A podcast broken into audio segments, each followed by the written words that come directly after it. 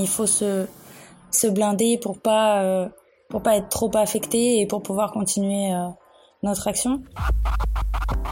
On parlait pas du tout des sans-abri. Moi, je me souviens être, quand j'étais chez mes parents, j'étais tous les jours sur les, les chaînes d'infos et il y avait euh, effectivement aucune information concernant les sans-abri, concernant les dispositifs qui allaient être mis en place.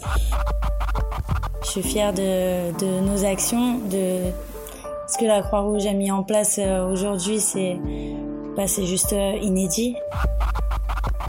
on s'est tous dit que ça avait changé nos plans, que ça perturbait nos habitudes, mais il y a des gens pour qui les besoins vitaux n'étaient plus comblés.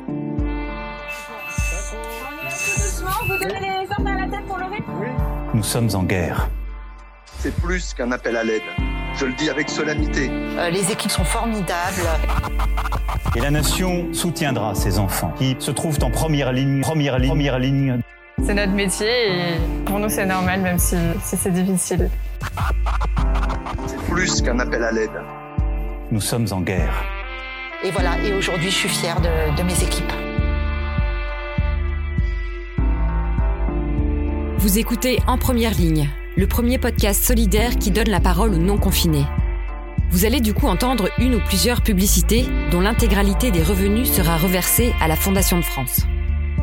Écoutez, soutenez, partagez.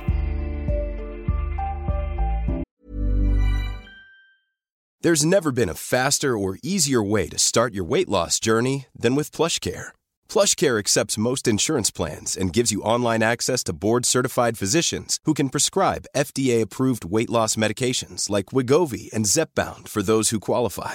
Take charge of your health and speak with a board-certified physician about a weight loss plan that's right for you. Get started today at plushcare.com slash weight loss. That's plushcare.com slash weight loss. plushcare.com slash weight loss.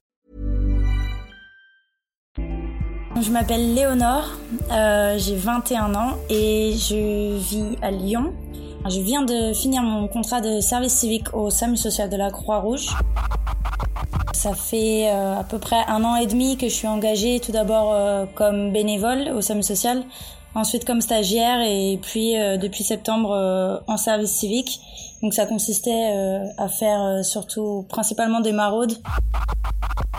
En fait, moi, ça fait très longtemps que je que je voulais m'engager euh, de manière générale et puis euh, plus précisément faire les maraudes avec euh, le SAMU social de la Croix-Rouge. Ça m'intéressait depuis que j'ai depuis que j'ai 16 ans. J'ai essayé de pousser la porte, on m'a dit que c'était impossible en tant que mineur. Donc j'ai réessayé plus tard et les raisons c'est que je voulais vraiment avoir un, un impact autour de moi et essayer de faire de me rendre utile au niveau local depuis euh, que je suis ado, j'aspirais à travailler dans l'humanitaire et en fait, je me suis rendu compte qu'il y avait plein de choses à faire, même euh, en bas de chez nous. L'annoncement du, confinement, euh, j'étais chez mes parents à Toulouse. Donc j'ai eu le responsable du SAMU social au téléphone qui m'a assuré qu'on allait continuer les maraudes et qu'on allait perdurer l'action. Donc je suis rentrée sur Lyon le lundi qui a suivi. Et euh, bon, ça a généré euh, pas mal d'appréhension en fait de savoir qu'est-ce qui allait être mis en place pour les personnes à la rue, qu'est-ce qu'on allait pouvoir euh, faire, quel serait leur ressenti aussi, et si on allait avoir les moyens logistiques pour fournir la nourriture à tout le monde.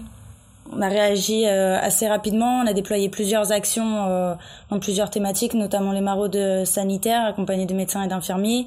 On a mis en place des distributions alimentaires euh, d'urgence en squat et bidonville. Il a fallu s'adapter aussi à l'organisation qui a changé au sein de la Croix-Rouge à, Lyon. Euh, il y a la cellule arrière départementale qui s'est euh, déployée, donc toute une nouvelle organisation hiérarchique et et puis de nouveaux bénévoles, de nouvelles équipes euh, qui se sont formés. Les principaux euh, changements qui sont arrivés lors des maraudes euh, du soir, et ce qui a été compliqué à gérer, c'était effectivement toutes ces toutes les tensions qu'on a pu ressentir auprès des gens qu'on accompagne, beaucoup d'inquiétude, beaucoup de colère, de frustration et, et d'angoisse concernant l'avenir, combien de temps ça va durer, qu'est-ce qui va réouvrir. Donc ça, ça a été ça a été un changement pour les équipes puisqu'il a fallu qu'on soit un, un peu plus réactif euh, qu'on gère euh, nous aussi notre propre frustration et qu'on accepte de pas avoir de, de, de réponse à donner tout de suite.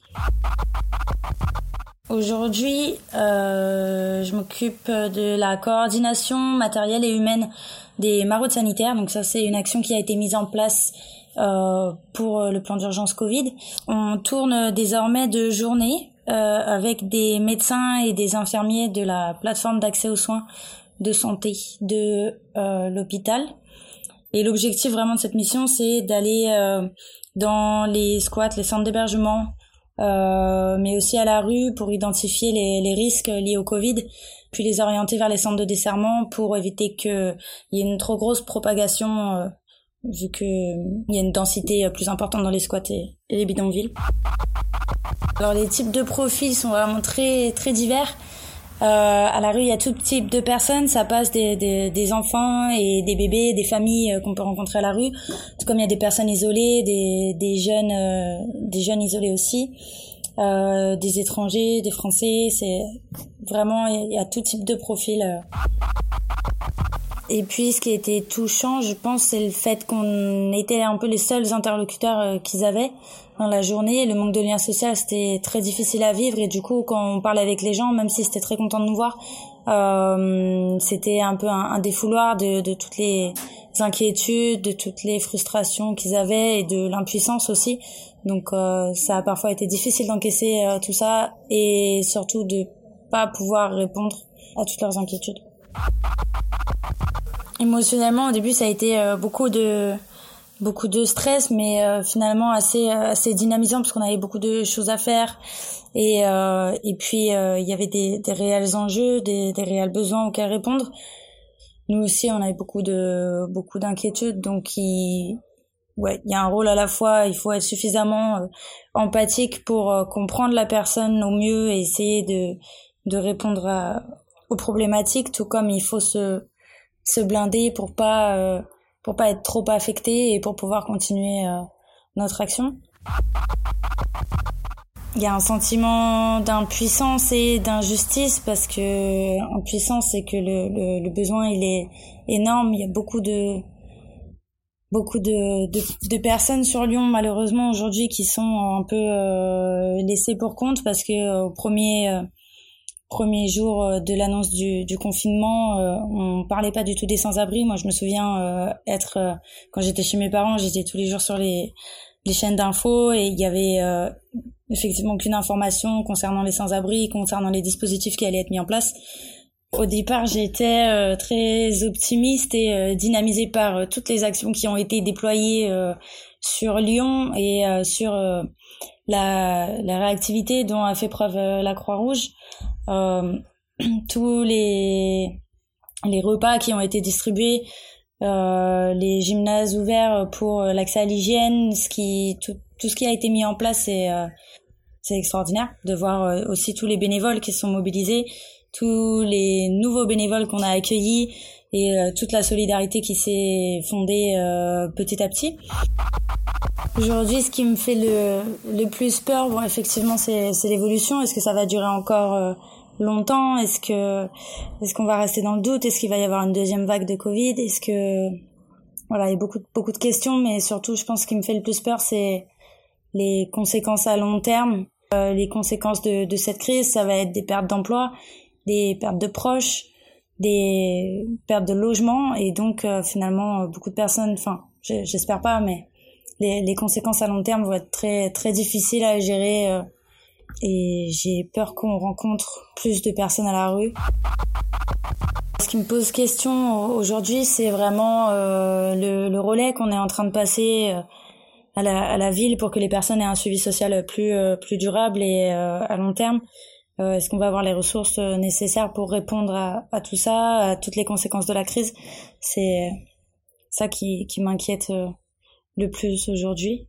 Beaucoup d'espoir, beaucoup d'espoir parce que je pense que cette crise a fait réaliser beaucoup de choses à, euh, aux gens. Il y a eu tout un élan de, de solidarité qui est euh, admirable et on a accueilli beaucoup de nouveaux bénévoles. Donc j'espère que que ça va continuer euh, par la suite. Il y a aussi euh, pas mal d'actions qui ont été mises en place exceptionnellement qui vont se pérenniser. Donc donc j'espère qu'on va pouvoir répondre encore mieux aux, aux besoins des bénéficiaires. Je suis fière de, de nos actions, de ce que la Croix-Rouge a mis en place aujourd'hui, c'est bah, c'est juste inédit. Et, et puis quand on a les, on a souvent tendance quand on est la tête dans le guidon à, à se concentrer sur ce qui n'a pas marché, sur les actions qui se sont mal passées, alors qu'en fait, quand on a les retours des bénéficiaires et euh, quand on voit finalement toutes les personnes qu'on a accompagnées et qu'on qu'on on fait un peu le bilan de ce qu'on a mené aujourd'hui, euh, oui, il y a, de quoi être fier. Euh, pourquoi témoigner aujourd'hui? C'est pour euh, parler de ce qui se passe réellement sur le terrain. on a été enfermés dans nos appartements depuis le début de la crise et en fait dans les rues il y a encore pas mal de monde et pouvoir expliquer finalement la situation dans laquelle se sont retrouvés énormément de, gens aujourd'hui. Euh, on s'est tous dit que ça avait euh, changé nos plans, que ça perturbait nos habitudes, mais il y a des gens pour qui euh, les besoins vitaux n'étaient plus comblés, donc c'est important de parler d'eux et de faire transparaître la situation et la réalité du terrain. Message à faire passer, ce serait surtout que euh, l'urgence sociale euh, va pas s'arrêter à la fin du Covid.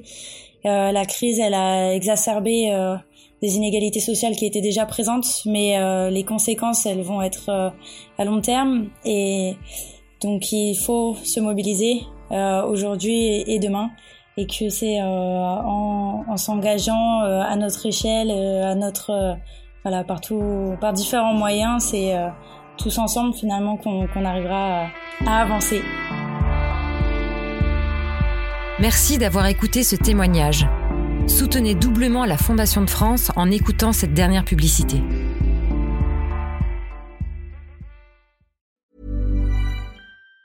Even on a budget, quality is non-negotiable. That's why Quince is the place to score high-end essentials at 50 to 80% less than similar brands. Get your hands on buttery soft cashmere sweaters from just 60 bucks, Italian leather jackets, and so much more. And the best part about Quince, they exclusively partner with factories committed to safe, ethical, and responsible manufacturing. Elevate your style without the elevated price tag with Quince. Go to quince.com slash upgrade for free shipping and 365-day returns.